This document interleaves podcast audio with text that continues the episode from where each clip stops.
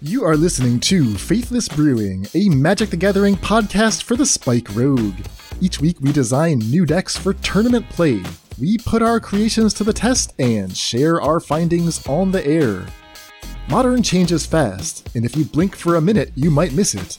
So, how can you get back into Modern after stepping away? This episode is here to help. It's our Modern State of the Format address everything you need to get up to speed and crushing your next Modern event. Thanks for listening and enjoy the show.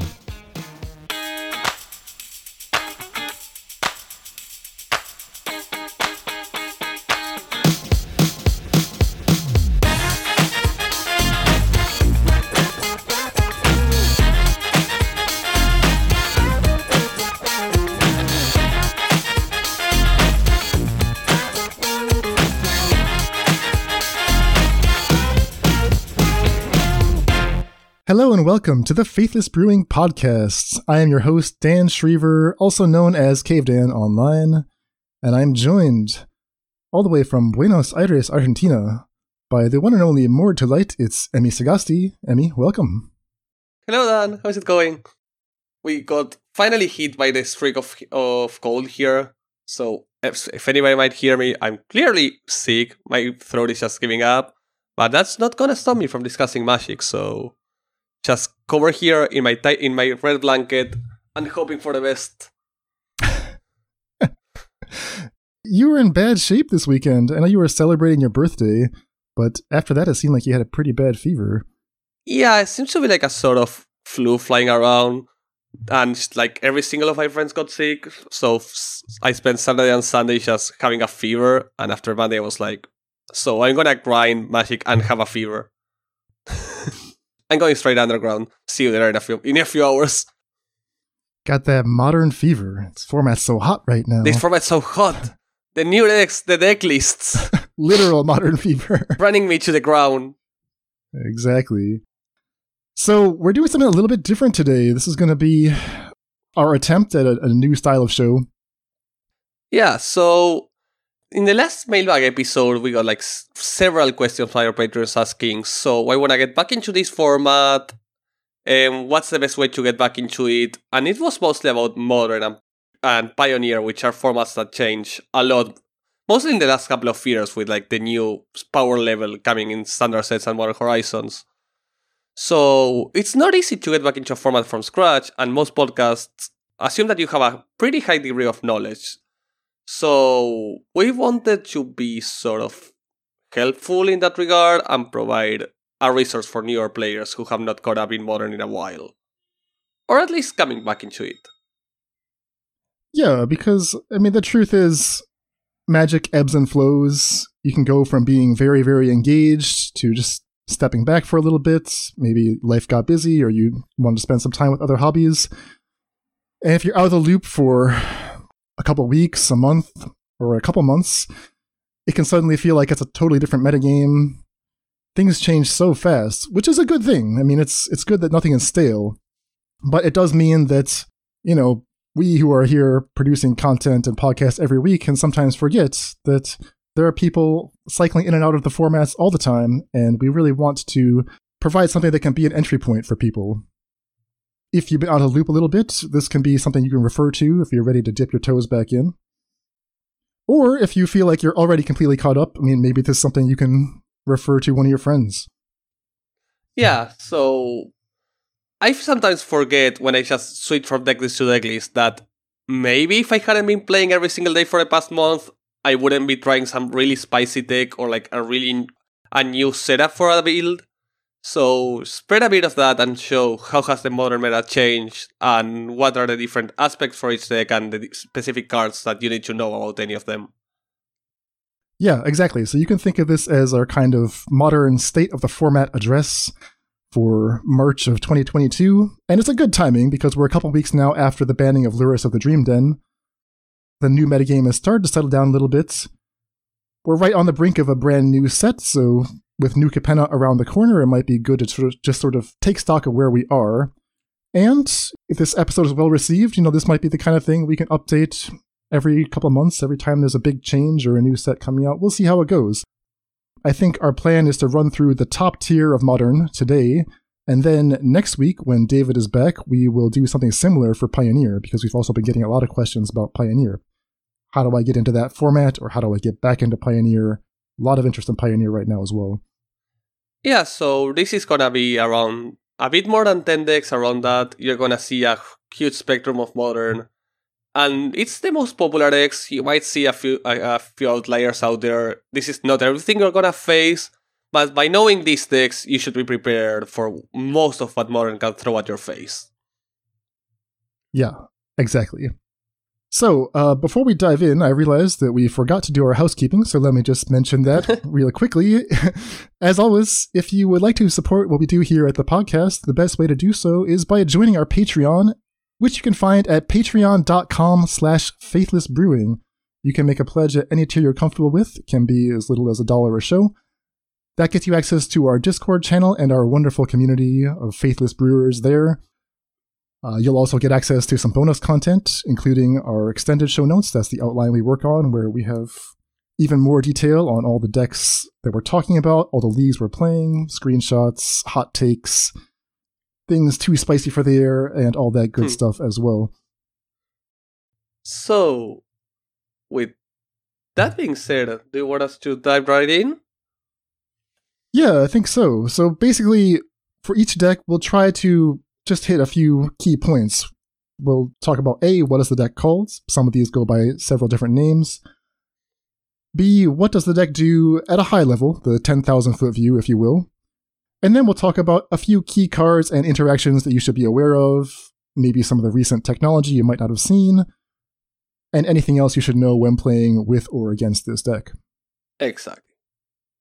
So let's jump right into the meta. You're gonna we're going to use when we talk about tiers. I know this is always gonna spark discussion. The word tier it's the same as the word strictly better. It's always gonna generate debate. Don't take this with like saying this is the best deck in the format and it's in that order. I'm just talking about popularity and personal choices and stuff we have discussed. Please don't think anything we're saying talking about the tiers or popularity is written in stone. That's the most subjective part of it all, okay? Just protecting myself. when you say top tier, you mean most popular among the winners metagame. as, like, a Exactly. competitive tournament. At this specific time frame. Yeah. So always take the tier with a grain of salt, specifically in modern. So let's dive right in and start with the one of the last winners and probably my favorite deck in a while, which is the four color blink slash four color midrange Yorion Piles. The last remaining true companion deck nowadays. After the ban of Lurrus, this remains the, la- the only deck right now in Modern which actually bases itself around its companion. You will see a number of other companion decks that they will have like Jegantha or Obosh, but it's mostly because of how free it is rather than playing towards it as a main card. Yeah, so if they reveal Yorion Sky Nomad before game one, it's pretty much locked at this point that they're playing this four color blink or four color Omnath. I think some people call it money pile. or money pile yeah so money pile comes from the fact that you're trying to play you're a four color mid-range deck which means you're playing the good cards in the most literal sense of the word you're playing every single expensive card in the format and it shows so the main deck of the main axis of the deck is making a cumulative card advantage via permanence in the form of planeswalkers mostly efficient creatures and enchantment cantrips you can blink with your Yorion. You're gonna feature Wrenn and 6, the best 2 mana planeswalker in history, probably the only playable 2 mana planeswalker in history, which is just giving you card advantage every single turn by giving you back a land. You're featuring def- you're featuring Omnath, which is one of the insane creature in Magic. Omnath is a 4 mana 4 4 featuring 4 colors of mana, non black which is gonna draw you a card on ETB, and then your first land drop is gonna gain you for life. But if you have a fetch land, once you fetch, the second land drop is gonna give you four color of mana, which means it's free if you have a fetch land after it. Which allows lines like turn 5 Omnath, play a fetch land, gain for life, fetch it, and then play a Fury, for example, or a Solitude, which are your 5 mana creatures that on ETB have a removal. Solitude is a 5 mana 3 2 that exiles a creature your opponents control and they gain life which you know is a minor setback when playing a control deck. You don't care about your opponent having 80 life, which is gonna happen if you play this deck or against this deck. Like I have seen games of four color mid range where their opponent is like at 70 because they just exile big creatures a bunch, and then they just win with a one one, right? It's like you're at 70, I'm now gonna start attacking. yeah. So besides that, you're facing if you look at the deck list card by card, you're gonna see between four and six counter spells, 20 removals, and planeswalkers. And the creatures are mostly good ETBs or removal ETBs. So you don't have a wincon. You, your wincon is making so much card advantage and so much removal spells, you just outgrind your opponent till they concede, and you have a critical mass of, of advantage in the form of small creatures, generally, or emblems with your planeswalkers. Prismatic Ending is the new remove it all, shine it all, perfect removal for any white based deck. Prismatic Ending X, X and a white for a spell with Converge, which is a really old mechanic, which means you remove a permanent as long as you pay with the same amount of colors as its cost. Which means if you you need three colors of mana to remove a three mana permanent, but you can target literally anything with it. Of course, it's non-lands, but it means you can remove an artifact, a planeswalker, a creature, an enchantment, or anything in between on literally tempo neutral basis because it costs you the same amount of mana. Yeah, prismatic ending for Modern Horizons 2. If you've been listening to this podcast for a while, you've probably heard us remark on the amazing effect this has had on the modern format the fact that it just attacks permanents of any type means you're protected from most things that the format can throw at you. Together with Prismatic Ending, there's two other big removal effects Unholy Heat and Solitude. Unholy Heat is a single red for an instant, deals 2 damage to a creature or planeswalker, or if you have Delirium, it deals 6 damage. Solitude is one of the evoke elementals for Modern Horizons 2. 3 white white for a 3 2 flash lifelink. When it enters the battlefield, it casts Swords to Plowshares. That is, it exiles a creature and gains life. You can cast it for free by pitching a white card from your hand. For some reason, when you said evoke, I heard evil, and I was like, some people might consider it an evil elemental. Yes, exactly. I have seen a lot of Solitude hate. Well, it has an interesting relationship to this deck in particular. So, creatures with enter the battlefield effects are very good with the Yorion Companion, but there was a time when we thought that you had to be really exploiting like the blink aspect of the deck. So there were builds that were leaning heavily into cards like Ephemerate. Well, those times are coming back actually. Like the last that's exact, the last thing I want to add about the deck. The last four deck lists have been posted at back to three for Ephemerates. So the deck has sort of split into two, actually into three, because you have the Ephemerate decks the Ragavan Counterspell Archmage Charm decks, and then you have a new, completely new brew as the biggest controlling deck, which is just four color elementals. Yorion four color elementals. Which just goes bigger than the regular deck list, featuring cards like Titania and Risen Reef. Titania is re- an old magic card that's come back with one of those two, which is a 5 mana 5 3, 2, 2 green and 3, which whenever a land goes to the graveyard, you get a 5-3 elemental. And it gets back a land on ETB. So you can get back a fetch land and fetch immediately. So you get 10 power in, in board for 5 mana. And every single land that goes to the graveyard gives you an additional huge elemental. With stuff like Risen Reef that gets out of hand really, really, really fast. So things to know when playing against four color mid range. You should expect anything if it looks like they're not doing anything for the first few turns, like maybe they're casting abundant growth and spreading seas and expressive iteration, those are their first three plays. They're making no forward progress on the game. Keep in mind that the longer the game goes, they are more likely to overwhelm you. They can catch up very quickly with solitude and cheap removal spells, and their entire plan is to extend into the long game, and their cards are just worth more than your cards. Cards like Omnath, cards like Solitude other decks in Modern do not play cards like this. They're they're too expensive. Both in dollars and in mana values. yes, exactly. so don't be fooled by thinking, okay, it's a mid-range deck. I can, you know, bring in removal, kill their creatures because they're going to attack me. It's a control deck. It's a control deck masquerading as a creature deck. Yeah, it's a close friend to another deck in disguise we're going to talk about later in how it seems like a mid range deck, plays like a mid range deck, but has the inevitability of a control deck, sort of. Like, you don't want to make a long game against them. And especially, and they're going to try to get back on the tempo of the game because they're not to run out of resources, they're to run out of time if you beat them. So cards like Ephemerate keeps them back the tempo swing. For example, you have three creatures and Solitude Ephemerate is a one mana wrath effect that gives them a creature. The tempo swing in that is just insane. Or they're gonna just have a Ragavan to try to tempo them back into the game because the monkey is the monkey. The other thing to know is that even though this is a very greedy mana base from the outside, don't be surprised if they cast Counterspell against you, or even if they cast Archmage's Charm, which is blue, blue, blue for a counterspell with three modes. And if you see Ladambri's call, expect them actually to cast Magus of the Moon against you. Yeah. Like it's back on most sideboards. So be ready to see a Magus of the Moon if you're playing a combo deck. Be ready to see mostly the new spice, which is Boseiju and Wrenn and 6. They're playing around 3 and 4 copies of Boseiju between main deck and sideboard. Expect Counterspell, expect main deck Veil of Summer, and just the insane amount of removal you have ever expected. Yeah, it's important to like not get tilted against this deck because when you see that they're playing 80 cards and they draw a sideboard card against you and you're like, ah, I can't believe it, but that's what the cards are there for. And, you know, if you have that mentality, you'll get angry at every card they draw every game and it's not going to help you. Just understand that it's a pile of value, a pile of card draw selection, and this is just what they do.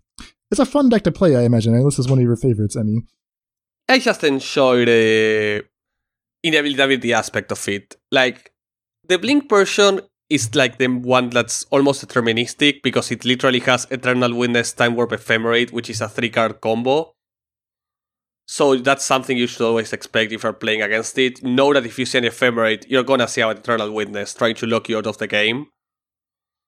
And if not, the Ragavan version is just plays like a control deck, and being able to just hold in your hand Solitude, Counterspell, Ice Coatl, and Holy Heat, it's like, okay, everything has an answer for it. I don't think I can lose from here, and you're just like, I'm just gonna win eventually with this Coatl.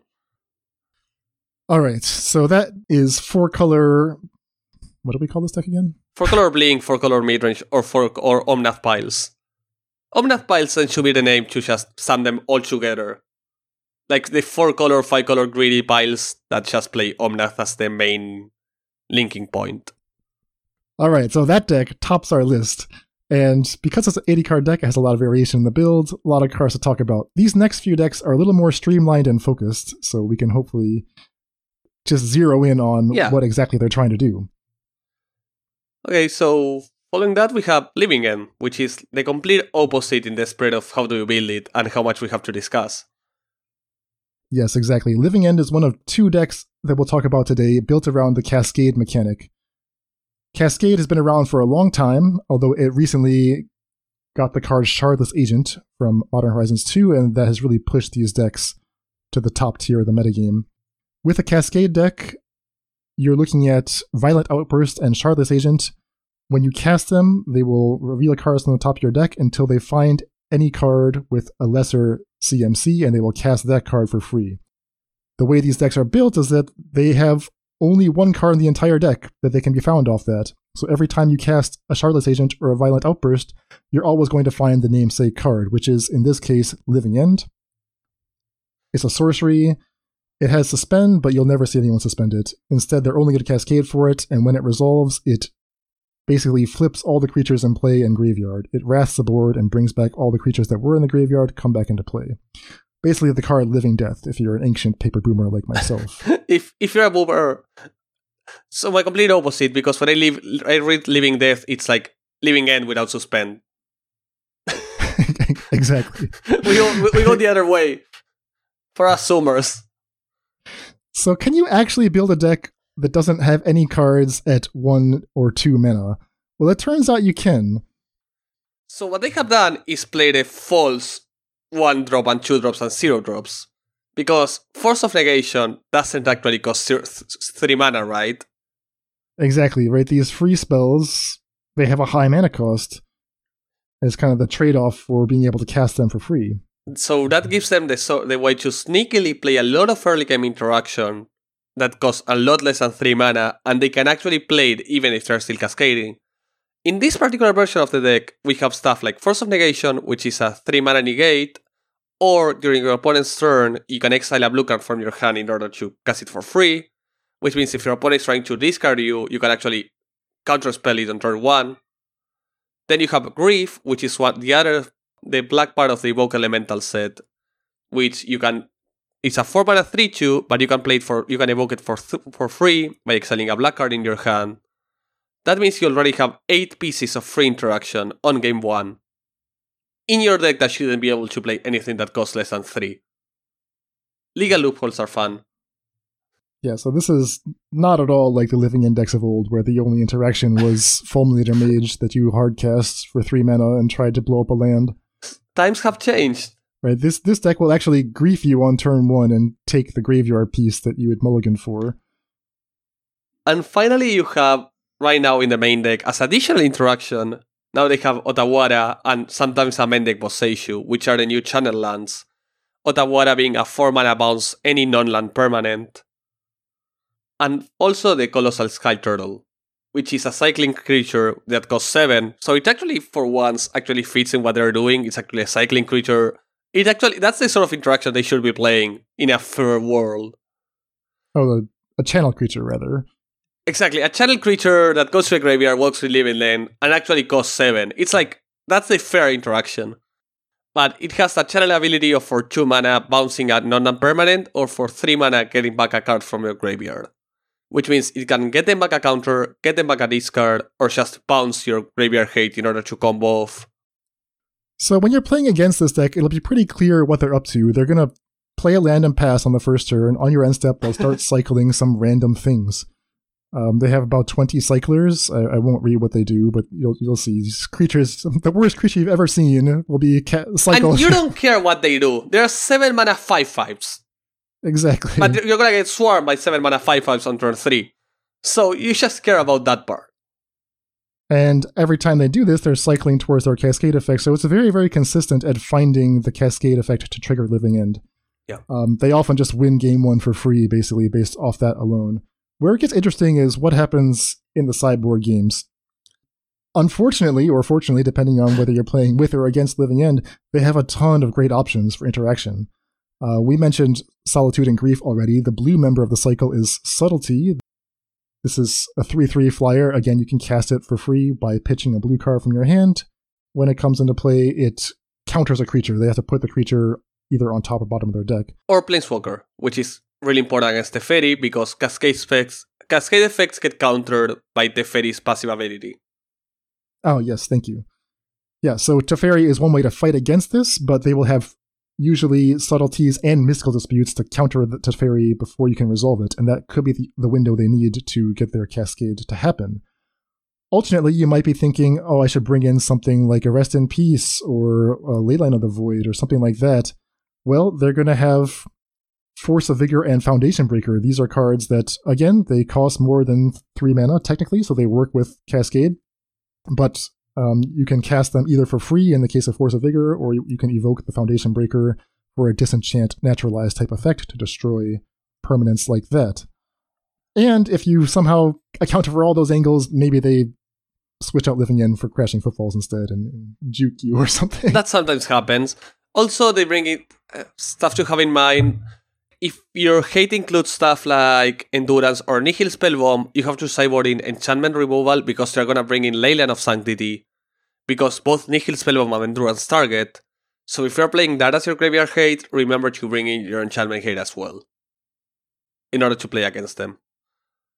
So this deck is surprisingly difficult. For a graveyard deck, it's surprisingly difficult to attack this deck. Exactly.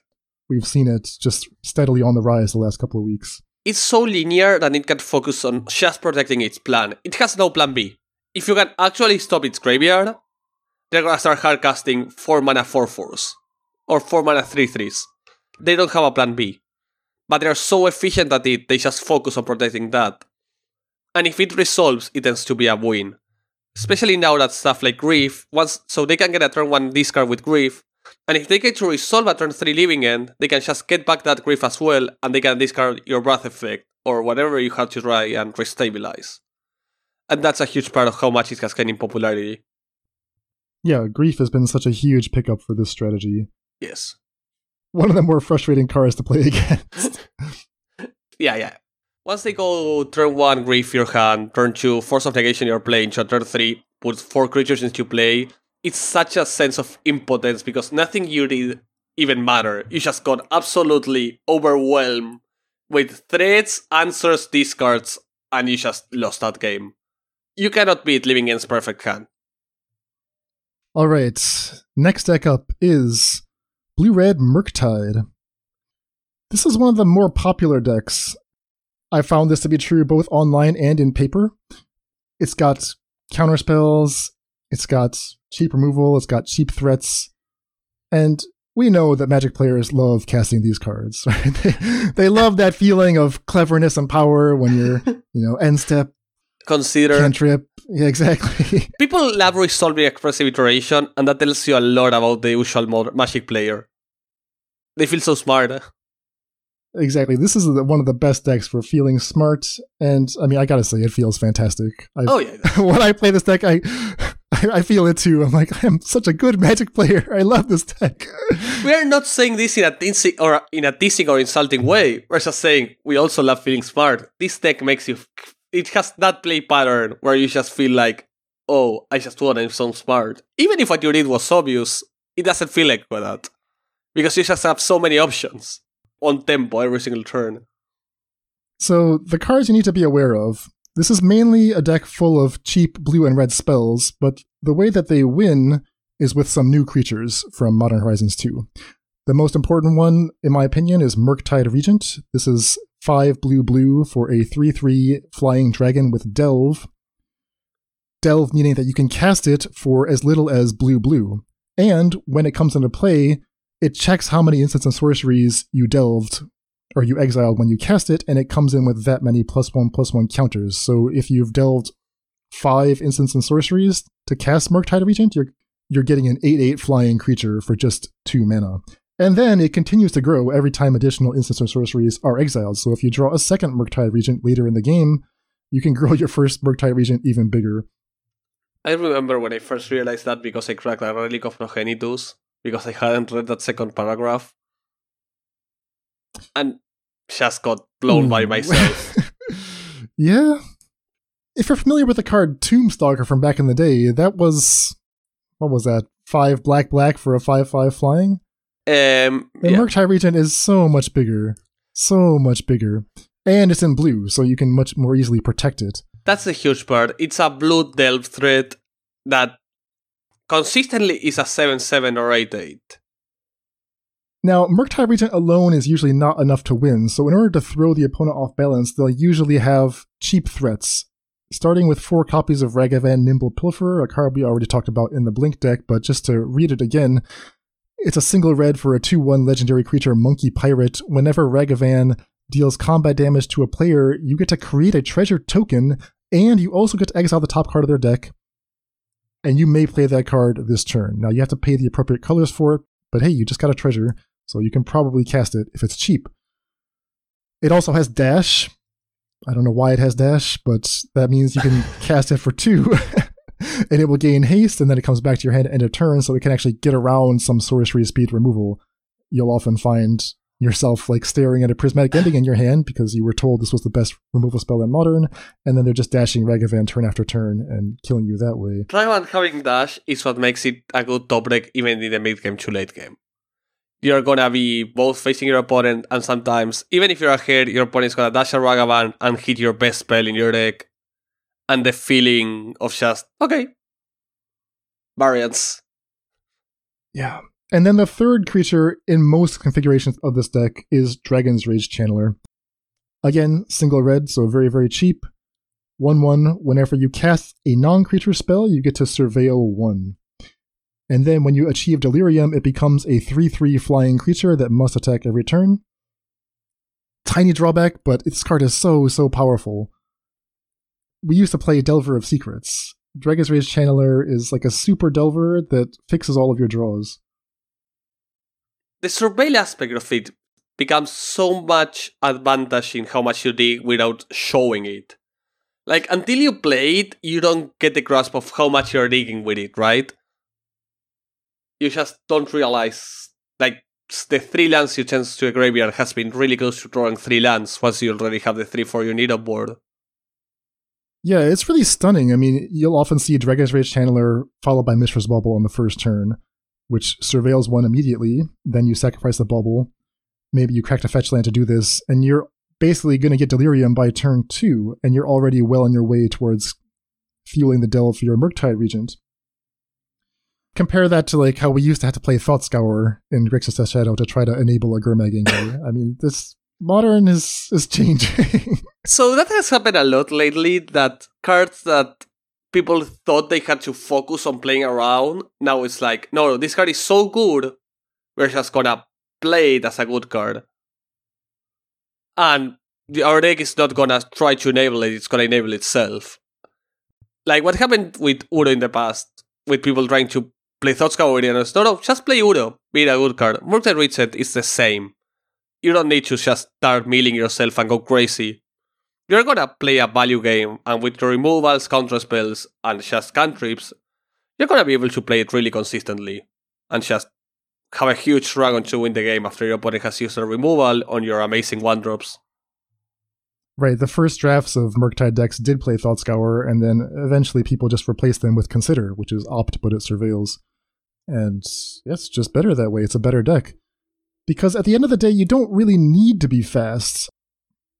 What's so good about this deck is that it can play a very quick tempo game, or it can play the long game. It's very comfortable shifting roles you have to be prepared to kill the turn one Ragavan, but you also have to be prepared to go toe to toe with just endless pile of interaction. You know, they have lightning bolts, they have unholy heats, they have counter spells, they have Archmage's charm, they have card draw to reload. So the game will often go for several turns, the creatures attack from two different axes, right? You need like your your cheap cheap effects that can pick off one drops, and then you need something to, to deal with Murktide Regent, and very, very few things can kill Murktide Regent. Yeah, and the their main plan is gonna shift a lot. Like a lot of the time they're gonna try to develop a Ragavan. And if the dragon survives, they're gonna play a tempo game. They're gonna play Protect the Queen. They're gonna spell piercer removal, counter spell your bounce, and just try to win with that dragon on board, giving them a lot of tempo advantage thanks to the treasures. However, if you deal with the Ragavan, a lot of the time you're gonna see a shift in the Murktide players' playstyle. They're gonna switch all of a sudden from a tempo aggressive deck to like a tempo shell.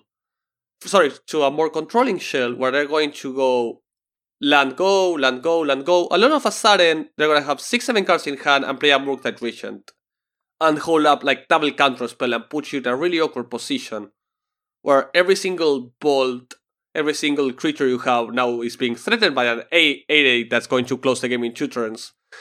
And you know what they have been looking. They have been looking for those counter spells to protect that 8 8. They don't care about closing the game with Dragons and Darcy's any- and Dragon Rage Channeler anymore. This is a Murktide game now. You've tried to find a way to remove it, or you're just going to lose to it really, really fast. So when you're playing against Izzet Murktide, are there any specific cards you have to watch out for, like in the sideboard games or in different variant configurations? Well, the most important aspect of it is you should expect Blood Moon not only on sideboard games, but also in some number in the game one. Most deck lists are playing two or three in the main deck, and all of them have Blood Moons between main and side. So you should know Blood Moons are going to appear, or at least be a possibility. So if you can fetch, try to fetch accordingly. Yeah, I think that's the big one too. You'll often find them playing Dress Down in the sideboard, which is a weird little card. This is a new one from MH2. One in a blue for an enchantment with flash. It draws a card when you cast it, or rather when it enters the battlefield, and then it's a humility effect. It says all creatures lose all abilities, and then this this stays in play for basically one turn. It, it gets sacrificed at the next end step, which creates all kinds of weird interactions. It's actually primarily there to take out construct tokens. Um, some of the decks we'll talk about later use the card Urza's Saga, which can produce zero zero creatures that get plus one plus one, and just by quirk of the rules, when you remove that plus one plus one ability, which is what a humility or a dress down effect does, all of their constructs immediately die. But there are many, many other weird interactions with Dress Down, so don't be surprised if some strange things happen. Dress Down will also be amazing against decks like Primeval Titan as it stops the ETBs, or also at, against like stuff like Four Color because it stops Solitude, which is their best removal against Murktide.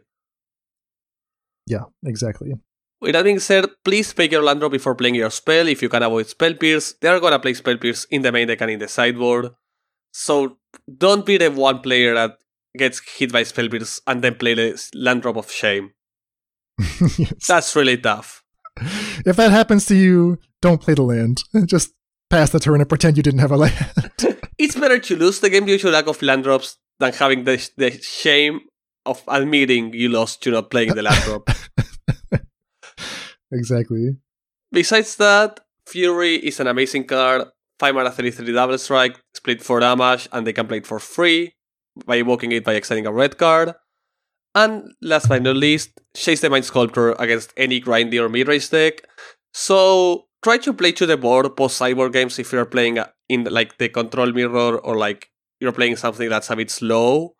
Because if they manage to just play a Jace and you have been just holding up removal for like Ragavan and a Jace in, you're not coming back from that easily. And that happens a lot. Yeah, I find that Teferi Time Raveler is one of the most powerful cards against this deck, specifically because it can bounce Murktide Regent. But you'd also think it's great at shutting off counterspells, but it turns out that just Unholy Heat is so good at cleaning up Planeswalker threats. You'll, you'll really come to appreciate the power of Unholy Heat. There's, it's very hard to keep any threat on the board. Six damage is a lot, and post cyborg games, it, when you are actually attacking the graveyard, so stuff like Reigniting of Progenitus is amazing against them. What you want against them is cheap, efficient creatures and removal, rather than big, showy spells, and Graveyard Hate. Efficient Graveyard Hate in the form of Relic, Rest in Peace, or Endurance are exactly what you want against Four Color, against Murktide. Just controlling the graveyard, making the Murktide hard to cast, making Darcy stay as a 1 1, and making Unholy Heat a bad shock is your goal in that game. All right, next up, we are still in tier one. We have Hammer Time. Beautiful Hammer Time that a lot of people were afraid was going to die with the Lurrus ban. It's still making waves. Everybody, don't sleep on Hammer Time. Don't think it's just bad all of a sudden. So, how does it play then? What's the, what's our goal? Well, we gotta talk about Colossus Hammer, an equipment for one generic mana equipped creature gets plus 10 plus 10 and loses flying because the hammer is so heavy. It's although... so heavy, you cannot fly. exactly. Although, as we'll talk about, they somehow manage to get around that and give their creature flying anyway. but it has an enormous prohibitive equipped cost. Equip is 8. Uh, so we're definitely not paying that. Instead, we're using some of these effects that let us equip for free. The two ways to do that are Puresteel Paladin an oldie from back in the day that when you have Metalcraft, uh, so Puresteel Paladin is white white for a 2 2 human knight. When you have Metalcraft, that is, when you have three artifacts in play, all of your equipment gains the ability to equip for zero mana. And Puresteel Paladin also draws a card whenever an equipment comes into play, so it's a card advantage engine as well. The other way to do that is Sigarda's Aid, a single white enchantment it lets you cast equipment and auras with flash, so now you have to be worried about the hammer getting flashed in in the middle of combat. Whenever an equipment enters the battlefield, Sigarda's Aid allows you to attach it for free to target creature you control. So the cards I've named cost one, one, and two. So we're we're talking about a very very lean, cheap load of ground deck, uh, and the surrounding pieces just lean very, very much into that strategy. We're talking about Stoneforge Mystic to find the Colossus Hammer. Creatures like Memnite and Ornithopter, these are zero mana creatures, but they're it doesn't matter because you're going to be giving them plus 10 plus 10, and they're also artifacts for the Puresteel Paladin. And Esper Sentinel, single white artifact creature human soldier. So again, we got that artifact theme going on, and it provides a taxing effect. Uh, whenever the opponent casts a non-creature spell for the first time each turn, they have to pay a tax equal to Esper Sentinel's power, and if they don't, you get to draw a card. So Esper Sentinel is amazing at making your opponent play either off tempo or giving you back value as you push forward your extremely proactive plan. If your opponent is trying to pay the tax, they are going to fall so far behind in, ta- in tempo that you can just crush them. And if they don't pay the tax, hey, you're drawing cards with your one drop. Right, so what I've described so far kind of sounds like an infect style strategy, where you try to get a creature in play and get one or two big hits in with the with the hammer. And it seems like it's a lot of work to set it up. So you might think that it's enough to just you know, board and set removal spells and assume that will win the game. But, uh, I mean, Hammer is a tier 1 deck for a reason. It, they've advanced past that stage of interaction. um, they, they have more tricks, right? The huge card that has made it so, okay, so I just hold up a Path to Exile or a Bolt and I'm fine, is Urza Saga. So let's say you're just holding up your removal, your opponent has a Sigarda's Aid on board, Sigarda's Aid is a one-man enchantment that make that equips the hammer, whenever it enters at instant speed. So you say, okay, I hold up this bolt, my opponent has a bunch of 1 ones, I can just kill a 1 1 in response. And your opponent plays Urza Saga. Now you have a problem because your opponent has a bunch of Memnites, a bunch of 1 ones with no text, and some other bad artifacts on board. And all of a sudden, your opponent now has the capability of making two 8 8s or two 9 9s over the next two following turns, and then getting an extra hammer on board how do you deal with that? If you're just holding up a bolt, and if you tap down to deal with the saga, okay, now they have the hammer they wanted to play. Yeah, this is the premier Urza Saga deck, and it gets such a huge boost from having Urza Saga. Huge. Um, you'll also find that most Saga decks play a single copy of Shadowspear. This is an equipment for one, it equips for two mana, gives the equipped creature plus one plus one lifelink, and trample. And it also has a weird ability to make things lose hexproof, um, but that doesn't come up very often. It, it, it, it killed Bogles, so we can at least thank it for that. Yeah. so, Urza Saga is the glue of this deck, and it's also the reason you will see a lot of really weird cards in other decks.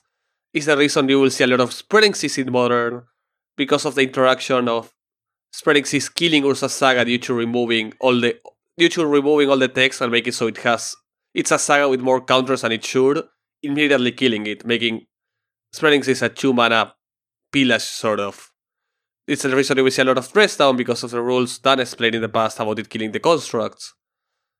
Urza Saga warps a lot of deck choices of other decks because of how stupidly powerful it is, but also how good the interaction against it is allowing your opponent to have a 2 mana pillage that cantrips, it's a huge risk. But if they don't have it, the card might single handedly win you the game. Yeah, exactly. So I find that, you know, if you have something in your sideboard that attacks lands, it's usually worth it to bring in some copies, because they're also playing Inkmoth Nexus. Inkmoth Nexus, again from the Infect days, familiar card, but when you can give it plus 10 plus 10 with a Colossus Hammer, that's a one hit kill. A little trick to be aware of is that even though Colossus Hammer makes the creature lose flying because it's so heavy, if you equip it to Inkmoth Nexus, you can just pay the activation an additional time, turn Inkmoth Nexus into a creature a second time, and that will actually give it flying uh, again, which seems like it shouldn't be possible, but that's that's how it works. So even that is it's not guaranteed that they won't be attacking you from the skies with an enormous hammer yeah, there's a lot of need of small interactions to take account into this deck.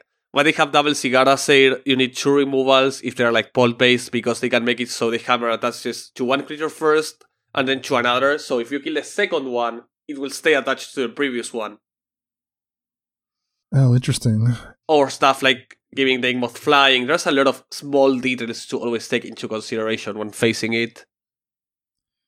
Yeah, if you have something like a lightning bolt that is damage based removal against a flash 1010 equipment, I mean, that could go a lot of different ways. it could go very badly for you, or it could go very well for you. I mean, if you can strand the Colossus Hammer, right, if you can successfully kill the creature that the hammer was attached to, now they can't re equip it until they find a Puresteel Paladin.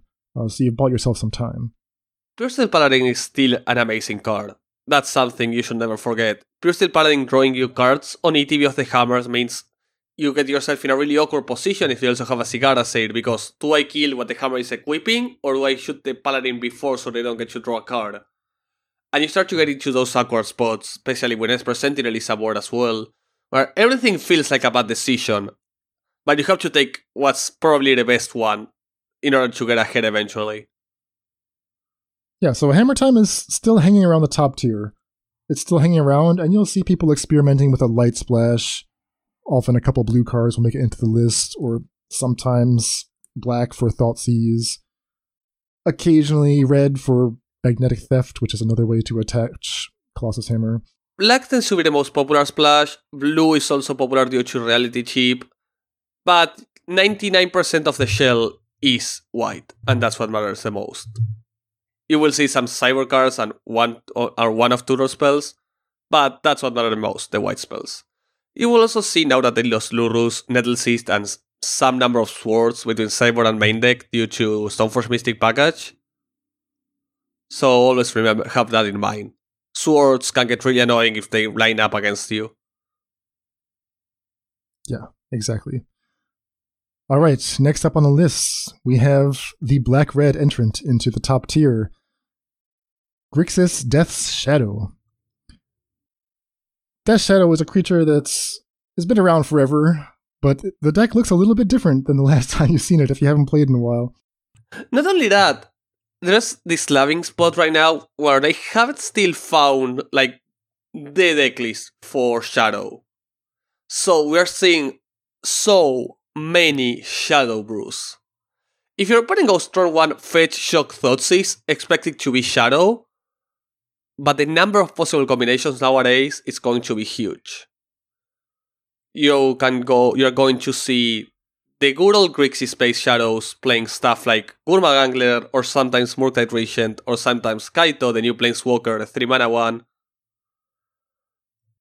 But they are always going to have something in common.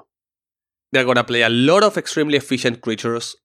They're going to try and get ahead on tempo and get their life total low they're going to try and discard your removal and really, really swiftly kill you with a Death Shadow. So a lot of the cards are shared between Grixis Death Shadow and Izzet Murktide, namely Dragon's Rage Channeler, Mishra's Bauble. You'll always find those two paired together. Ragavans, Unholy Heats, and Expressive Iterations. So those 20 cards are the same, but instead of trying to play more expensive and reactive with counterspells, the black discard package, so usually six copies main deck between Thoughtseize and Inquisition, paired with Death Shadow means that you can punch through and just sort of create holes in the opponent's game plan, and you'll often find a full playset of Drown in the Loch. This is a blue black instant. It is a modal terminate or counterspell. It checks how many cards the opponent has in their graveyard, and then is, is allowed to either counter a spell or destroy a creature uh, with CMC less than or equal to that number of cards. So a very, very powerful, versatile effect. Then, of course, the namesake card, Death Shadow, which, I mean, you can win without this card. You can just win with Dragon's Rage Channeler, Ragavan, and Kroxa if you want to. But you have to be aware of uh, a few different angles. You have to respect the shadow, and a big part of it is making your opponent hold a removal in hand, because they don't want to fire a removal on a, on a, on a channeler when they know a 10 10 can enter the board next turn. So it puts them in that really weird duality on can I fire this? Can I actually use this prismatic ending on that channeler, or should I take the hits and save it for the shadow? And if I save it, will they hit me with a discard before playing the shadow? It generates that pressure in the in the opponent. Other things to know is that this is one of the last decks that plays dress down in the main deck. Uh, often two main, one side, and we talked about that card already. They usually don't play Temur Battle Rage, so if you are an old school modern player, you, you live in fear of Temur Battle Rage on Death Shadow. I haven't seen Temur Battle Rage in a long no. time. Um, it's kind of a weak card, but it can steal a lot of games. So this is a much more fair version of Shadow. It's just saying my cards are more efficient than yours. My interaction can kill whatever you present. Uh, I'm going to use a combination of tempo and grinding to just power through. TBR got replaced by Dress Down because one of the final interactions with Dress Down, besides everything we said, is the fact that it makes Shadow a 13 13, regardless of your life total. So even if it's not as powerful as TBR as like a combat trick, a lot of, a lot of the sudden, if you have like a, you might need to champ block a shadow just because if they have a dress down, they might one shot you. Yeah, that's such a strange interaction. So dress down makes the death title lose its ability, and its ability is that it gets minus X minus X, where X is your life total. So you lose that, you're just left with a 13 13. And that's gonna kill you a lot of the time. So it's the new TBR that's a lot more versatile and always cantrips. Next up, blue white control. The one and only control deck for meta. The beautiful Wafotapa control, named after Kuyen Wafotapa, who has got insane amount of results with it lately. Well, I mean, it's it's the only deck that is named control, but I think that the four color Omnath deck Yeah. is also a control deck. Yeah, but this is control. And it's it's favored in the control mirror against blue white, so It is. that means it's the biggest control deck. this plays like a control deck of old. Like if you showed all the deck list here to like an old Magic player, they would say, "Okay, this is control. This is what I like. This is what I am used to." Cheap instant speed cantrips, a lot of counter spells, instant speed removal, and trying to win with expensive planeswalkers, not just Arborian Six that got away. Yeah, we haven't named the card Snapcaster Mage yet, and we've talked about several blue decks. So this deck sometimes plays Snapcaster Mage. Snapcaster, Counterspell, Archmage's Charm, Opt, some card draw in the form of Memory Deluge. This is two blue blue. It looks at your top X cards, where X is the amount of mana you spent to cast Memory Deluge. You get to put two of those into your hand. Why does it check the amount of mana you spent? Because it also has flashback for seven, so you can potentially flash it back and look at seven cards and pick two. It's a new and better version of Fact or Fiction. It's the memory deluge, it's the new, it's the Fofulus. So the blue is providing counter magic, is providing some card draw. The white is providing creature removal. So we've talked about Solitude already, and Prismatic Ending. You'll find both of those here. And you'll also find a new card, March of Otherworldly Light. So the March is one of the greatest hits of Kamigawa, which is white and X that allows you as an additional cost to exile white cards, white cards from your hand to pay as two mana, it exiles a creature, artifact, or enchantment that costs X or less.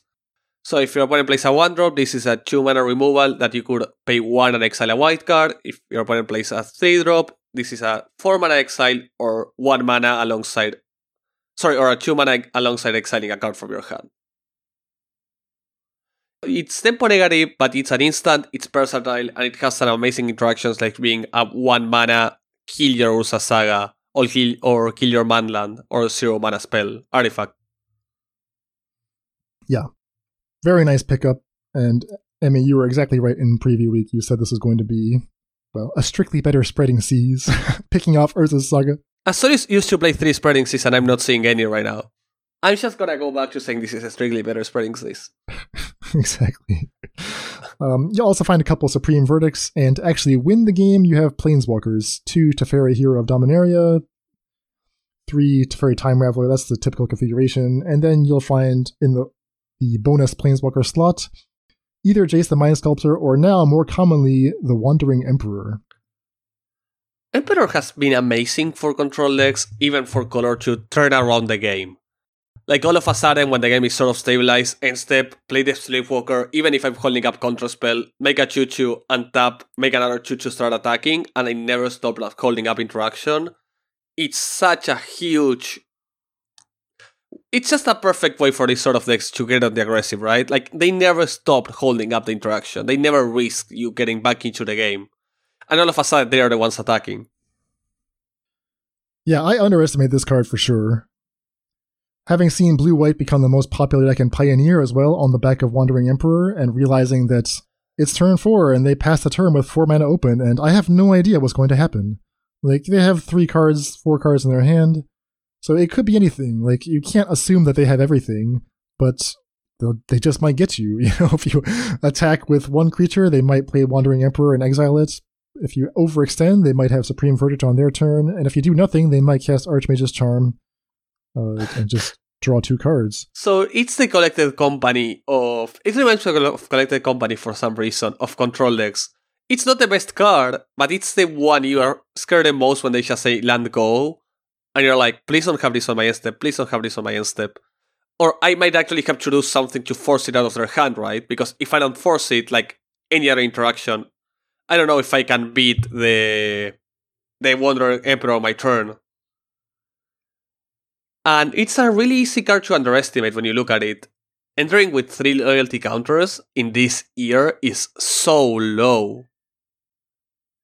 But card that's what it has to. Being having flash makes it so it's 99% the fact it has flash. It's such a huge huge upgrade to anything you can even think of. So things to know when playing against blue whites. Like any reactive blue deck, there's a ton of room for customization, but blue white has really embraced this, and you'll often find a bunch of like one of devastating cards. Like one Chalice of the Void, sometimes main deck, sometimes sideboard. One Shark Typhoon, which might just surprise you if you were expecting them to flash in a Wandering Emperor and instead they make a 4 4 or 5 5 Shark. Some of the versions will play Kaheera the Orphanguard as a companion. Uh, this is a mostly useless creature, but you're allowed to play it if all of your creatures in your main deck are of the appropriate types. I think it's cat, elemental, nightmare, or beast, or something like that. It's a lot of types. yeah, so it's compatible with Solitude. That's the main thing. If they reveal Kaheera, that means they're not playing Snapcaster Mage. Yes. If they don't reveal Kaheera, they probably are playing Snapcaster Mage. If you ever see a Kaheera, like Yorion exposes your opponent being on a on a pile. Kaheera either says your opponent is on Azorius control or a Belcher player trying to get you. So remember that. You don't want creature removal if your opponent shows you a Kaheera. It's not elementals, everybody. it's either Azorius control or Belcher. Yeah. But uh, yeah, Kaheera is not that great in this deck, losing snappy stuff, but it's a card that you can pitch to Solitude most of the time. It's like three mana, draw a white card. That then you exile. The other thing to be aware of is that the blue white player might fetch a weird land on the first turn. They might fetch like a Raugrin Triome or a Breeding Pool. And you might be thinking, like, oh, what are, what are they splashing? Are they going to bring in some weird card? And the answer is usually no. It's usually just to give them access to extra colors so that their prismatic endings are capable of removing three and four mana permanents with the caveat that sometimes they'll play Veil of Summer out of the sideboard. Veil of Summer out of the sideboard or main deck Fire and Ice are the only cards you should expect out of the Triome and the Breeding Pool. Don't expect them playing anything flashy or anything like big with those colors besides that. Yeah. Any other notes, things to be aware of? Mostly the fact that you need to. This is like the regular control deck of this time. So for anyone that has played Magic in the past, this is the same that it has ever been. Like the card quality has been greatly upgraded. Cryptic Command became Archmage's Charm. Mana Leak became Counterspell. Path became eh, Solitude, but the basis of the deck is the same. It's like just upgraded. So if you ever enjoy those control mirrors, if you enjoy just playing those sort of matchups, this deck is still the same. Don't think it. It, it even still has a colonnade as one of its win cons. so it hasn't changed that much. Just remember, the cards are more powerful. You're not gonna mess with Solitude and 5 mana Teferi. Yeah, and if you don't believe us, if you feel like, ah, there's too many newfangled cards in here, I don't want to read all these, this next deck might be for you, because the next deck on our list plays literally zero new cards in the main deck. I'm looking at these, and only four cards are from Modern Horizons in the sideboard. Yeah, so we're talking about classic burn. Boros burn. Beautiful deck of old.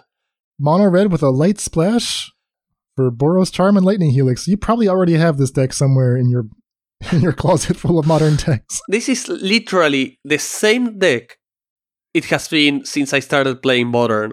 It hasn't been that much, it's only been like four years. But the only card that has changed is Skewer the Critics. It was another deal 3 damage. The rest is exactly the same, just with the added canopy lands, like the Sunbaked Canyon. 4 Guide, 4 Swiftspear, 4 Eidolon, 20 Bolts, 4 Boros Charm, 2 Skullcrack, 2 Helix. That's it. Sweet, easy, straight to the point. Modern Horizons 1 added uh, Canopy Lands or Horizon Lands, Sunbaked Canyon, Fiery Islet. That's helped this deck quite a bit, and I think that's allowed it to keep up with the top tier. But, I mean, the other thing that has really helped this deck is that your options in game two get a little more focused. So the, the sideboard leans heavily into white cards. You'll find Sanctifier en-Vec. This is white white for a 2 2 with protection from red and black, and when it enters the battlefield, it exiles all red and black cards from all graveyards, and that continues to be in effect for the rest of the game. Kor Firewalker for the mirror, Smash to Smithereens, Path to Exile, Prismatic Ending, Deflecting Palm. I mean, these are these are cards we know. Never forget the one new addition besides the Sanctifier, which is the Roiling Vortex. Which has a lo- Roiling Vortex has three paragraphs of text, which is a lot. So the Vortex is a two-man enchantment that reads At the beginning of each, up, each upkeep, the, the owner of the turn loses a point of life. So it's like slowly pinging you away. Whenever a player plays a free spell, they take five points of la- they take five points of damage, which is something really important because suspend spells cannot be not casted. So if you ever suspend like a Crashing Footfalls, you have to cast it once it resolves. So this means against any cascade, it's against any cascade this is gonna make them lose five points of life, and against anyone with a lot of free spells, the same thing. And finally, you can pay a red mana to make sure no, no players can gain life this turn. Which is just gonna stop. It's like a repeatable skullcrack that your opponent has to remove before they can gain life. Which is tough when your opponent is, has, has to gain life really, really fast if to not die. Yeah, it's a card that I really underestimated. I thought that needing to pay red to activate that clause was going to be too inefficient to get Roiling Vortex as a staple card, but it's proven to be like worth the trouble. Yeah, I think we all understand. It took a lot of time for people to start playing it because I think everyone assumed that, and all of a sudden, it wasn't. yeah. It was just tempo efficient enough. And luckily for people that enjoy their old deck list and stuff that doesn't change, the next deck list has the same thing as this one.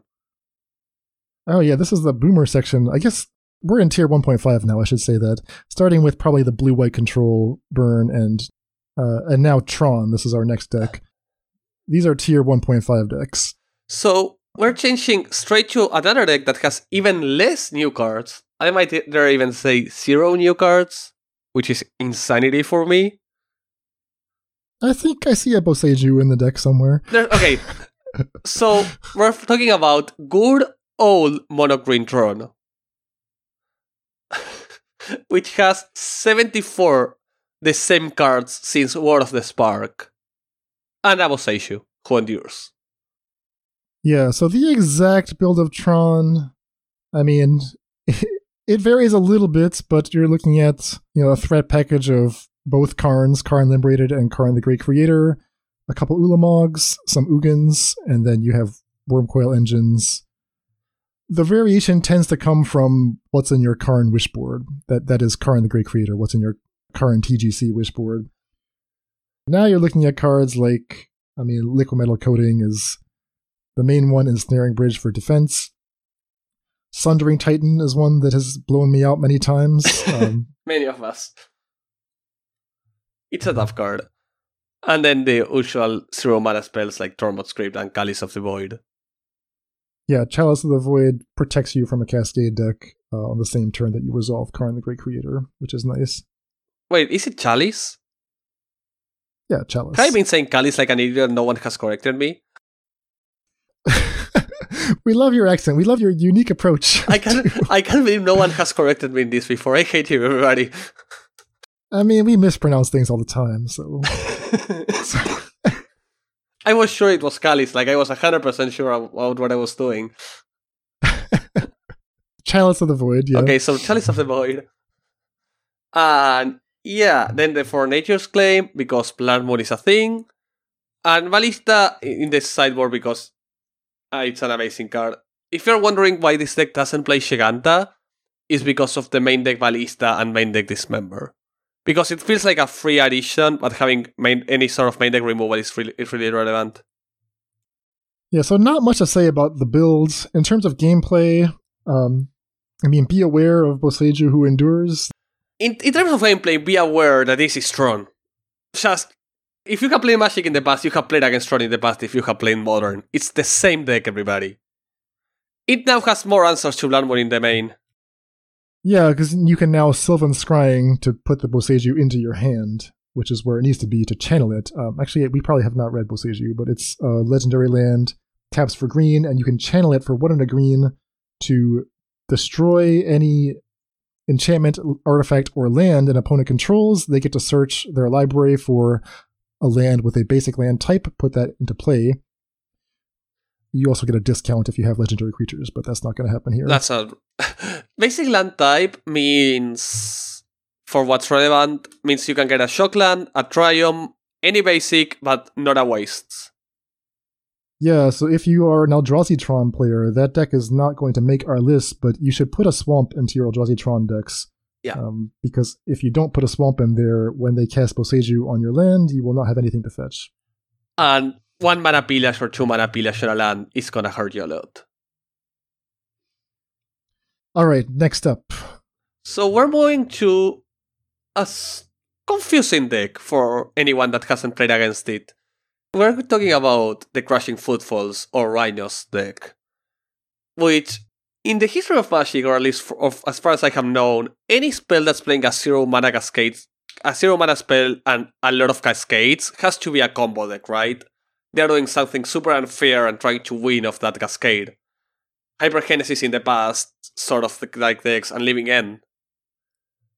But not Footfalls. Not quite, at least. Yeah, this is almost the spiritual successor to the Valki Tibalt Cascade decks, where you would cascade into a, a fair card. Well, not a fair card. a card that just generates value.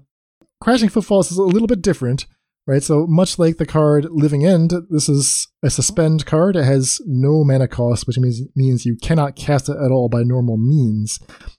Suspend 4 for a single green mana, and then when you cast it, it creates two 4 4 green rhino creature tokens with trample. So you'll often find this deck called either Rhinos or Footfalls or Crashcade, if the people want to get really cute. Crashcade is pretty cute. Um, they're talking about this card. Yeah, they're talking about the Footfalls. So it just adds 8 power to the board, 8 power with trample. And you can do that for 3 mana. You can do that at instant speed if you're using the card Violent Outburst. Uh, you can do that with Shardless Agent, and you'll end up with an additional 2 2 body in play. So now you're looking at 10 power off of a single card. Is that worth the price of admission? Well, it means in exchange that you're you're not playing any true one or two mana spells. Instead, you have to find something else to fill your deck out with. And the Rhinos decks that we're seeing now are playing a lot of burn spells and counter magic. And it's the fact of how efficient this deck can be without actually getting the footfalls developed that makes it good. You will lose a lot of games against this deck without seeing a single Rhino if you just focus on stopping that. Because unlike Living End, which has to play like 20 bad cyclers, this deck doesn't play particularly bad cards. Yeah, because it's not playing cyclers, it doesn't find the cascade cards as often as Living End does. So there's only eight copies of Shardless Agent and Violent Outburst, and if you like counter the first footfalls, or if you Thoughtseize the first Cascader, it might be a while before they actually cast a second copy. But that doesn't mean that they're not in the game. They have plenty of other stuff to do. They have Bonecrusher Giant and Brazen Borrower. These cards were the Scourge of Standard from Throne of Eldraine. They're adventure creatures. They have four copies of Force and Negation. They have four copies of Fire and Ice. Dead and Gone. Uh, you'll often find three or four copies of that. That's a split card from Ancient set. I'm trying to think of what it was. Plane Shift or something? Planar Chaos, maybe? The Boom? Yeah, maybe. Yeah, those are all cards. It's a split card, shock or unsummon, basically. Shock or Red and Summon is so weird. Right, but the red unsummon turns out to be important against cards like Murktide Regent. Oh yeah, 100%. And then four copies of Fury, the, the red member of the Elemental Cycle. Yeah, all, all of these MH2 elementals are very, very good, and they all have homes. Fury 3 3 double strike for 3 red red. When it enters the battlefield, deals 4 damage divided as you choose among any number of creatures and or planeswalkers, and you can pitch it, that is, evoke it for free by pitching a red spell from your hand. So the combination of a lot of removal, because if you count bounce effects, this is actually playing around 16 removal spells. Actually, even more, close to 20 removal spells, alongside the fact you can't get 10 10 of power on board and the free and the free counter spells. This is just gonna play like a mid-range deck that you just have to either outvalue or go below it. Yeah. Because you cannot just try to stop it as a combo deck. That's not going to work. So when playing against Footfalls, um, be aware of the card Blood Moon. Some decks play it main. Uh, they'll definitely have it at least in their sideboard. Sometimes up to three copies. Also be aware of the card Fire Ice. If your plan is to hold up counter magic for when they get to three mana and they're about to cast, you know, their Cascade spell, they might just be able to use ice to tap your land on the previous turn, uh, and then you'll be out of luck and you'll be facing down some rhinos. that, that's that's a fearful draw, right? Like turn two, sus- like the dream draw is turn one sus- suspend footfalls, turn two ice your land, turn three cascade. Either as a sorcery because you don't have open control spell, or just on your end step. Yeah, if you have Teferi Time Raveler that shuts down the Cascade mechanic, you should probably uptick Teferi to 5 because they couldn't have Fury. Fury can hit Planeswalkers. And if you downtick Teferi to get, and get greedy, uh, they will just pick off your Teferi with Fury or Bone Crusher. Or, or Fire and Ice, or like, there's a lot of cards to punish a, a Teferi on 1. Or Prismari Command, even. Don't minus Teferi against them unless you have to because it's really important to keep it up. Cards like Flusterstorm are at a premium, so they cannot go like instant speed cascade plus Fawn. Fawn being force of negation. I I I got personally asked not to say that I just could, and I just forgot. I just I just have it so ingrained in my brain as that. So force of negation, so they cannot go instant speed, cascade plus force of negation. Stuff like Flusterstorm or Loving Speed are at a premium in this matchup before we started recording, I was explaining to Emmy that okay, we're gonna pitch this more at like returning players, so let's try to avoid like nicknames and lingo, but also in general, we're not gonna say phone anymore. Eric has a profound hate for me using the word phone. Like it's the one he hates the most. I mean, Damon Damon is even worse about this. He has all kinds of weird nicknames he plays Stoneblade in Legacy, and in Legacy they they talk about Sophie all the time. You know, Sophie, Sword of Fire and Ice. Like, I don't know what you're talking about. no, no, Sophie is Fire and Ice. Come on. I mean, I guess. No, no, no. I get. We, if you say so. We even say it here like in Spanish. It's Sophie. La Sophie. Um. So in the sideboard, similar to Living End, you can expect cards like Fove or Force of Vigor. No, no, wait. we also use Fove, and not ironically, it's Fove. Oh my gosh. No, no. Wait, wait. We're not we're not kidding that. It's fun and fob. I don't use fob with you because you're gonna go insane. But it's fun and fob. Well, how do you distinguish between force of vigor and force of virtue? So that's no one cares and, about force of virtue. I, I distinguish them by playing the good card. okay, all right. So fun and fob are expected to see at least a place like a placer of both. All right, so that's Temur Rhinos slash Footfalls slash Crashcade. A deck that is hanging around the middle of tier 1.5. Next up on the list, an oldie but goodie, Amulet Titan. Amulet is so interesting because at various times it has been the absolute best deck in Modern over the past couple years. Sometimes even in really broken metagames.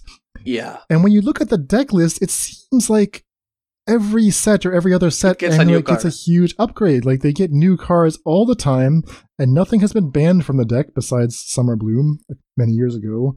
So has the deck just wait, wait, been wait. getting better and better? Wait, once upon a time. Oh, I forgot about Once Upon a Time. Okay. Correction. one card has been banned from the deck since Summer Bloom, namely Once Upon a Time. But man, those cards are broken. Jeez, Eldraine, what a set. um, but I mean, apart from that, there's just so many new tools. So you would think that Amulet is better than it's ever been, and yet somehow the metagame has been able to keep pace. So how are Amulet decks built these days? So the finest new addition is Urza Saga. Urza Saga, not because of it making constructs, as we last saw with Hammer, but actually because of its last paragraph. The fact you search for an artifact that costs 1 or 0 allows you to get Amulet of Vigor with a lot more consistency than you could in the past. You have a turn 1 land drop that by turn 3 guarantees you an Amulet on play. And that's huge for this deck. Like, if it's the namesake card of your deck and you can get it for free, you want it 99% of the time. Yeah, Urza Saga is typically not a great play on turn 1 because the way that the timing works, uh, on turn 2, you won't have enough mana yet to activate Chapter 2, so you you won't be getting much value out of a turn 1 Urza Saga. But Amulet doesn't care. They just want to get to Chapter 3 as fast as they can, because once Amulet of Vigor is in play, everything is in, at risk of just popping off. Yeah. So the other addition is as a one of or two of, you're gonna see Cultivator Colossus. Cultivator Colossus is a weird card. It's a 7 mana trample, right?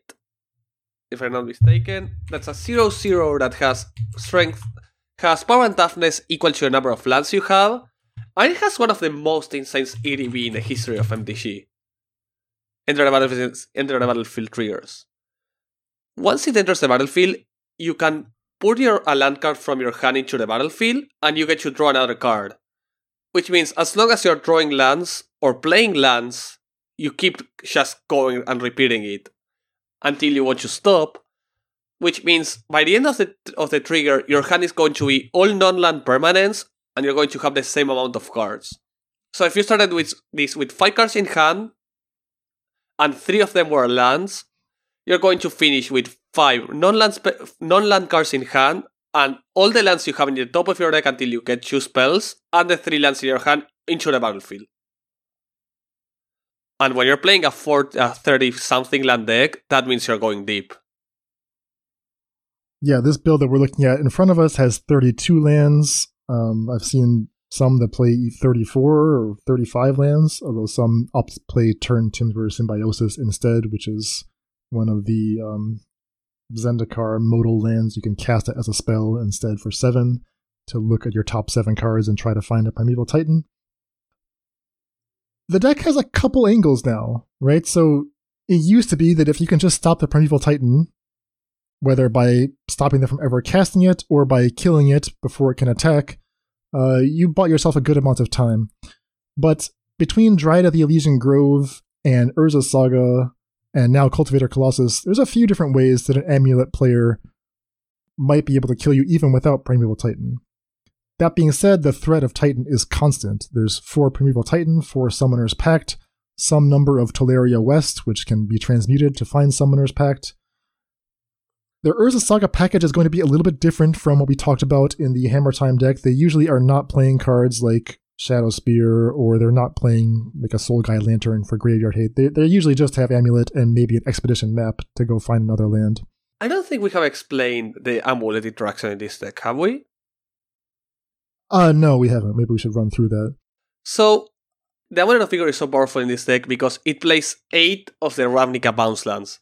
The Ravnica bounce lands are a land that enters the battlefield tap. On enter, when it enters, it makes you get back a land into your hand from the battlefield, but it taps for 2 mana. The Amulet of Vigor means you can untap it before you bounce anything. So let's say you have a Dryad of the Elysian which gives you an additional land drop. You can play your bounce land, tap it for 2 mana, bounce it back, replay it, and all of a sudden you get 4 mana back.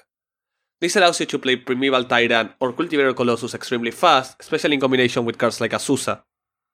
With Azusa, you just means Azusa, a bounce land, and an Amulet of Vigor, because Azusa gives you 2 extra land drops, means you already have 6 mana. And this gets exponential really fast, because with 2 amulets now you have 12 mana. So you're getting insane amounts of mana that allows you to keep casting your spells. Some of the really important interactions of the deck you need to know are Primeval Titan getting and a Primordial Titan with an amulet on board means you can get the Boros Bounce land, which means it taps for Boros mana, and the Slayer Stronghold, which is a land that for a blue and a rare, for a white and a rare, gives a creature haste and vigilance and plus two zero, oh, which means they get to attack with the Titan and then tutor again. Or the other plan is they can tutor the Simic Bounce land and a Tolaria West, so they can tutor for another pack and just get another creature next turn. Yeah, the theory behind Amulet is that once Primeval Titan has resolved, you've set up like a functional kill, right? An overwhelming board state and an engine that the opponent can't break. Um, there is going to be a variation in the lists, right? Some some lists are actually not playing Boros Garrison and Slayer Strongholds anymore. Some have switched to Hanweir Battlements, which is slightly worse, right? It doesn't give plus two plus O, but it's like a better land to draw in general. The thing is, it goes only rare, so you can instead of playing the Boros Bounce land, like it costs only rare to give haste. So you can actually just give it haste looking for a Valakut, which allows you to A develop a Valakut and B not have to play the Boros Bounce land in your deck, which is like a really, really bad land to play. Yeah, exactly. When playing against amulets, Blood Moon and Magus of the Moon are your best bets to prevent them from killing you. That erases all the special text on their lands. The game is not over because you know they can still cast a Dryad after the Blood Moon and, and at least cast their stuff. They'll have usually two, sometimes three copies of Boseiju Who Endures in their main deck, which they can find either by transmuting Tolaria West or sacrificing Expedition Map to go find that, which allows them to disenchant a Blood Moon. So actually, Magus is slightly more reliable than Blood Moon these days. For the first time in a while, Magus has been a lot more valuable than than Blood Moon against these sort of decks because of Boseiju. Yeah. You can always, you know, attack the amulet itself. You can try to attack the Urza Saga. That can be a point of vulnerability. A lot of things can destroy those cards. If you have your own Boseiju, you can try to destroy a bounce land with the untap trigger on the stack or the bounce trigger on the stack. There's a lot of tips and tricks that go into it, too much for us to cover all here. So, we can, I think, go down to our final four deck list for today.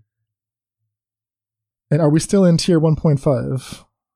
We're going to tier 2 with this, I think, if I'm not mistaken. Yeah, we are. So these are decks that have disappeared a bit from the modern meta, uh, starting now. Decks that were a lot bigger before and now are not being played as much, or never actually got the legs they needed to actually shine. Just the first of them is the eh, four color reanimator or Esper reanimator, popularized mostly by Spike a few months ago which main plan consists of getting an Archon of Cruelty in the graveyard, mostly through Faithful Mending or Unmarked Grave, and persisting it back. Persist is 2 mana, reanimate a non legendary creature, and get it back with a minus 1 minus 1 counter. Which means you get a 5 5 Archon, which is a 5 5 flyer, draw a card, gain 3 life, your opponent discards a card, sacrifice a creature, lose discards a card. So it's like a 6 for 1 on its own. Yeah, it's it's a shockingly powerful card. Um, Archon of Cruelty, so they're trying to, I guess, evoke Cruel Ultimatum. It has a, a mini Cruel Ultimatum when it enters the battlefield and when it attacks. Basically, the game is over when Archon of Cruelty is in play. You may not think it's over, like, you'll see them resolve it, they'll announce the trigger, and you'll be thinking, okay, what's my outs? What's my next line? But there is no next line. You're basically dead at that point. It's too much value to come back from. Especially on the fact that the other part of the text, is, the other part of the deck is eight of the evoke elementals, for grief and for solitude and for ephemerates, which means once the Archon is in play, they might ephemerate it to get another trigger and save it for a removal. Yeah, so this is a very simple plan, right? I mean, Persist and Unmarked Grave are just more expensive versions of Reanimate and Entomb. They both happen at sorcery speed, they both cost one and a black, so they're a little bit clunky. They have Teferi Time Raveler, um, just a good all-purpose card that also allows you to cast Persistent Unmarked Grave at instant speed. They have Prismatic Ending for removal, and Faithful Mending, which is the homeless man's faithless looting, as David would say. Color shifted into blue and white, draw two, discard two, and, and gain two life, and the flashback is one blue white. You have Muldrifter. Yeah, this is using some old school cards, Muldrifters. There's even Unburial Rites in the deck. So if you're familiar with just Reanimator as a concept, you'll understand what this deck is trying to do intuitively, but you might be shocked at just how powerful the creatures are. There's also the fact that the Bullet Rights is there because you can tutor for the rights with the Unmarked Grave. So in case you have a you already have the Archon in your graveyard, but you lack the Reanimator, you can actually tutor for a reanimation spell. And a big part of this deck is you're not always persisting the Archon. It's extremely common to just like turn 3 persist a Muldrifter, or like a Grief and play a really good grinding game. That eventually you just win because you have amazing late game with your Archons of Cruelty. So playing against this deck, I mean, I personally find this deck to be quite weak and unimpressive. But the, I think the biggest thing to know is that if they cast Grief on turn one and ephemerate it, you will probably lose that game. Just don't overreact to that. That's a very rare sequence. It happens maybe one out of five or six games. Yeah, and it happens to all, and it can happen with a lot of decks. I just tend to be like, okay, suck it up. Yeah. I don't concede just so never concede to that later one, even if you think it's lost. Make sure you know what you're playing against, just so you can sideboard correctly. Yeah, and don't and don't overreact and feel like that's their main plan, and you need to do something about that in your sideboarding. There, there really isn't any good counterplay against that, um, besides like subtlety or Veil of Summer. But I just wouldn't even bother. I would just assume they're not going to draw it again. They use their one shot on it. Yeah. Also, the fact that you remember it's not that much more card advantage for them that it's against you. They had to use three cards on it. So they have a grief, but they lost a lot of cards, which means their hand might be really anemic. Yeah, it's, it's fundamentally not that different from someone going Thoughtseize, Thoughtseize Inquisition. Exactly. take your three best cards. They have a 3 2 left over, but, you know, that's okay. Um, so that's Reanimator. Uh, anything else people should know about this deck? Besides that, make sure that you're ready for Serra's Emissary of the sideboard. And Serra's Emissary is, for some reason, a non legendary creature, which means they can persist it back. And if you're playing something like Hammer or something, the, uh, and something being like really creature based or spell based or like a combo deck, make sure you have an answer for it, because it can lock you out of the game. Serra's Emissary is a 7 mana 7 7 that gives you, your creatures, and your whole permanents protection from a type of permanent from a type of card, sorry. So they can get you, they can just get protection from creatures and stop all your Hammer Time plays. Or your solitudes from being removal. Yeah, somehow even more effective than Iona Shield of Emeria at shutting the opponent out. Although Iona being legendary is not eligible for persist anyway. So yeah, take take emissary into consideration. Besides that, just extra discards from the sideboard is what you you should expect. Yeah, I find that like stopping the reanimation target after it's in play is like a bad idea in the first place because Archon has so much value. If possible, just try to prevent them from reanimating, um, whether by attacking the graveyard or just stopping them from resolving these spells. Yeah. All right, next deck up. Almost done for everybody. Bit of a long one, but we just wanted to get everything in as much info as we could. Yeah. So we're gonna talk a bit about the creativity decks, which used to really got, got the time in the sun like two months ago. They were everywhere, and now they're like really disappear. Creativity decks are based on the power of Indomitable Creativity, which is a spell that's X and triple rare, so at least four mana spell, that exiles a creature or artifact. Exiles or destroys? It's most irrelevant. A creature destroys, destroys a creature or artifact for each X, it, it destroys a creature artifact, and its owner reveals cards from the top until they, re- until they reveal a creature or an artifact and put it straight into play. So, what does this mean? If you have a deck that only has a creature you want to get, for example, your deck only has Archon of Cruelty, and you have a way to make creatures that does not involve playing creatures, like stuff like Dwarven Mine, that if it enters untapped, you get a 1 1. Or, I don't know, Prismari Command making a treasure. You can, for 4 mana, destroy your own permanent, destroy your own creature, and get a Archon of Cruelty into play immediately. Or if you have two tokens, five mana, get two Archon of Cruelty to play. So we talked about the card Transmogrify last week on the podcast, which is a card that David really loves. And one of the issues there is that Transmogrify only targets one thing, and that means if they have like a fatal push to destroy your token in response to you casting Transmogrify, you're not going to get anything out of it. Indomitable Creativity is different. It has as many targets as you can afford. And what that means is that it will attempt to resolve as much of the spell as possible. So let's let's say that you cast Indomitable Creativity x equals two because you have two tokens in play, and your opponent is like, "Well, I'm going to fatal push your token in response." Creativity says that's fine. I will continue to resolve on the other token which you did not fatal push, and you'll still get one of your payoff creatures. And that's exactly the plan with this deck. Right, and we've talked about a lot of different variations variations on this over the past few months. Um, you know, Zach Mana Symbol Ryle has done a lot of work on this archetype, trying to get either Velomachus Lorehold or Emrakul the Aeons Torn plus a Serra's Emissary. Archon of Cruelty is more fashionable now, I think. Yeah, just a number of Archons with a reanimation package, or just getting Primeval Titans and getting your Valakuts for the win. Yes. Um, I guess the other thing to know about Indomitable Creativity is they might not do anything for the first few turns. It might take a couple turns to realize what's happening, because if they're just playing Wrenn and 6, Prismatic Ending, and Fetch lands. It just looks like a four color deck at first, like a Yorion pile that has no Yorion.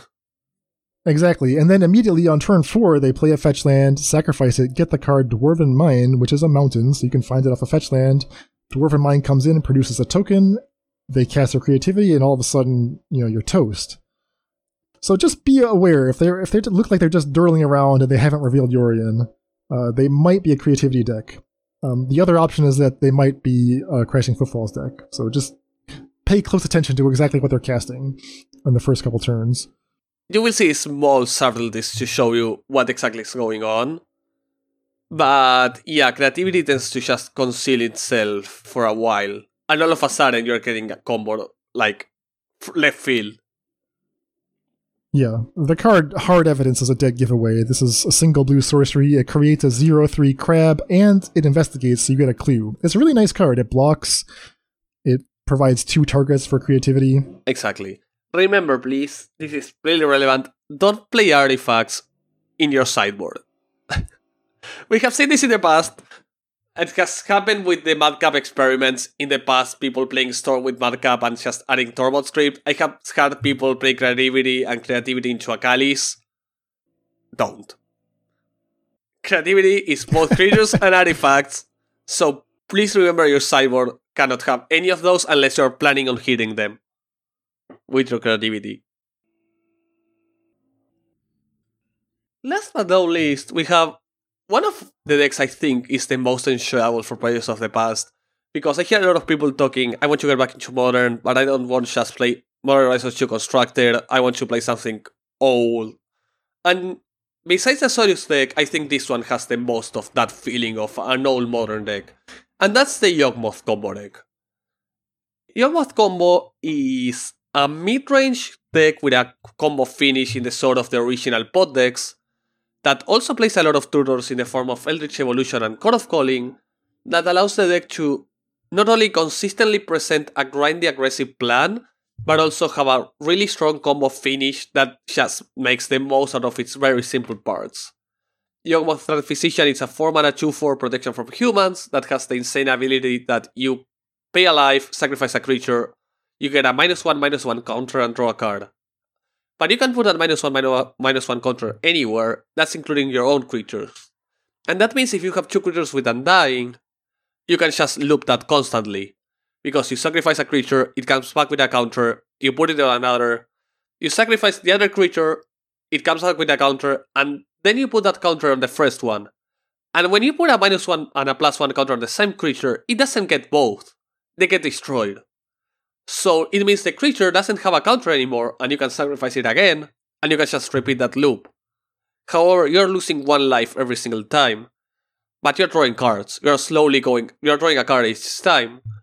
and eventually you just win by getting either a Geralf's Messenger and you sacrifice it 10 times and you just lose a life, or you get stuff like a Blood Artist on board and just Blood Artist your opponent out of the game. So, this deck is able to play a lot of mana dorks because Yawgmoth you can just sacrifice these mana dorks and in the late game to draw cards, which means your opponent is actually incentivized to actually kill every single creature you you put on the board because they just transform into card draw if they ever become useless. Like if your opponent has three noble hierarchs, which is uh, the new no- the new noble hierarch, but it's a goblin that taps for Jund colors of mana. They just play a Yawgmoth in the late game, they sacrifice it, put 3 minus 1 counters on your creatures and draw 3 cards. And that keeps them going, keeps them finding gas. Yawgmoth is by far the most important card of the deck. And it's not even close. Yeah, and to, to find Yawgmoth, they'll often play four copies of Eldritch Evolution and four copies of Chord of Calling. The drawback for Eldritch Evolution having to sacrifice a creature is not such a big drawback when you're playing Young Wolf and Strangleroot Geist. They actually come back stronger. Chord of Calling, great with these random creatures, great with Wall of Roots. Wall of Roots effectively contributes two mana towards a Chord of Calling because you can tap it for Convoke and use it for mana.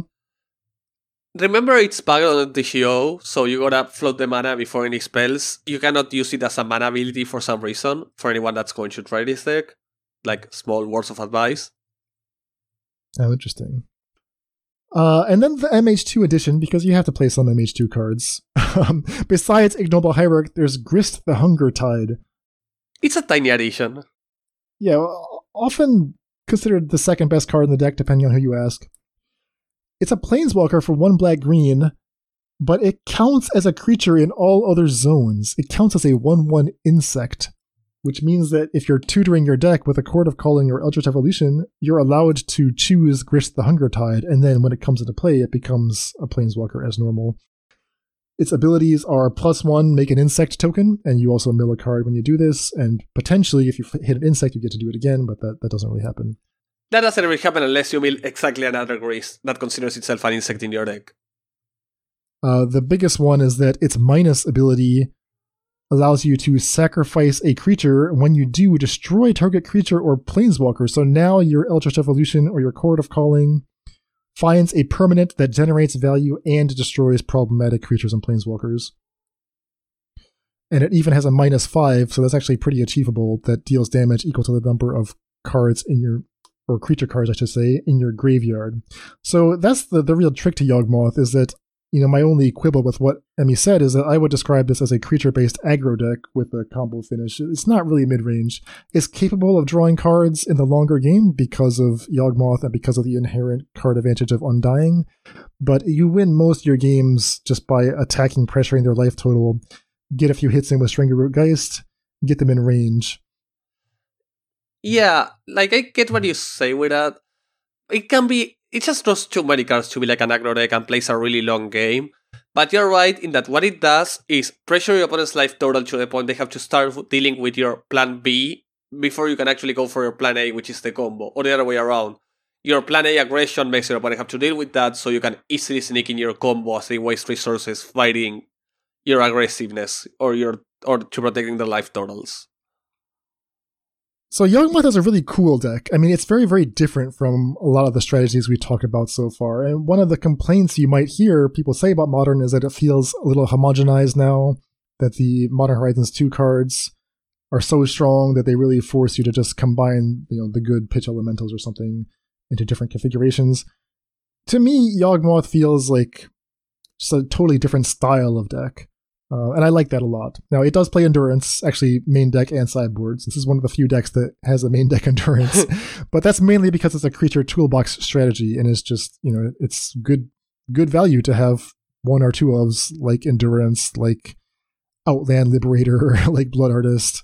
Uh, sometimes I see Hapatra, Vizier of Poisons. Yeah, the deck just plays differently from from the others in the format. Just because it's the only creature based combo, it's like reminiscent of pod decks, of devoted druid decks, the original versions, not the full on combo ones. And it's a beautiful deck to both play, and it has really good, fun matchups against everything. Like, it's a matchup you will enjoy playing.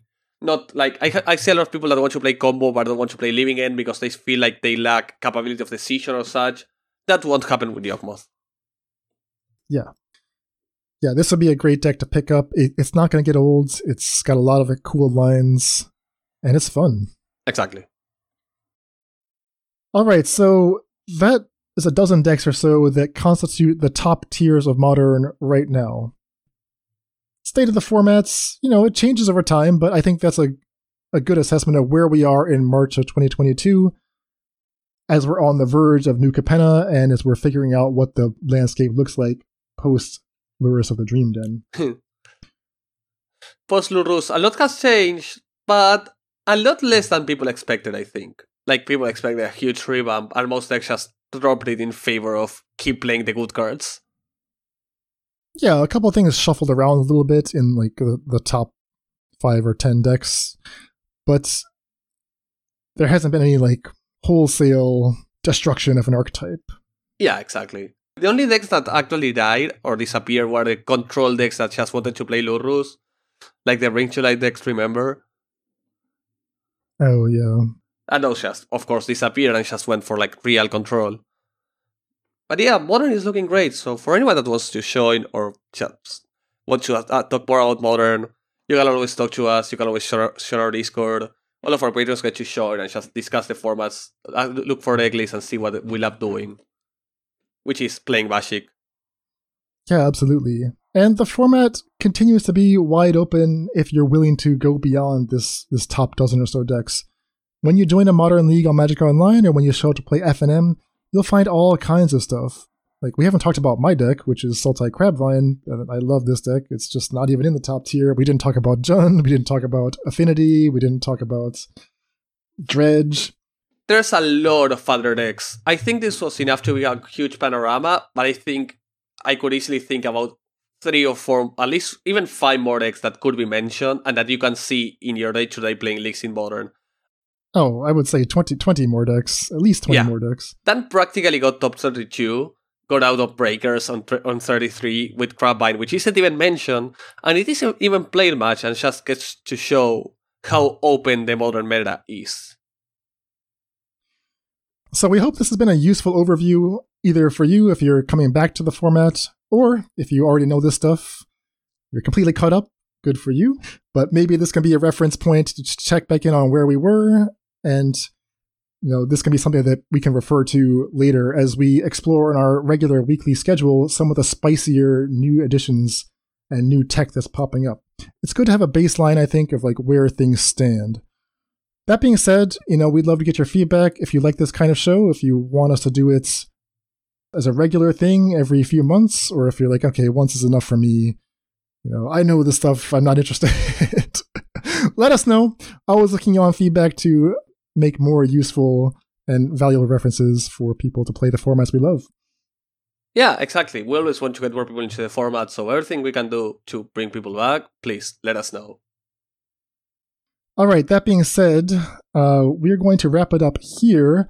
I think next week, when David is back, we'll do something similar for Pioneer, just checking in on like what Pioneer looks like right now, because Pioneer is a format very much on the rise. A lot of people wondering how they can get into Pioneer, and that that landscape is shifting all the time. We're also not done for this week. In our Sunday pod, we are going to take a look at some of the new previews from Streets of New Capenna.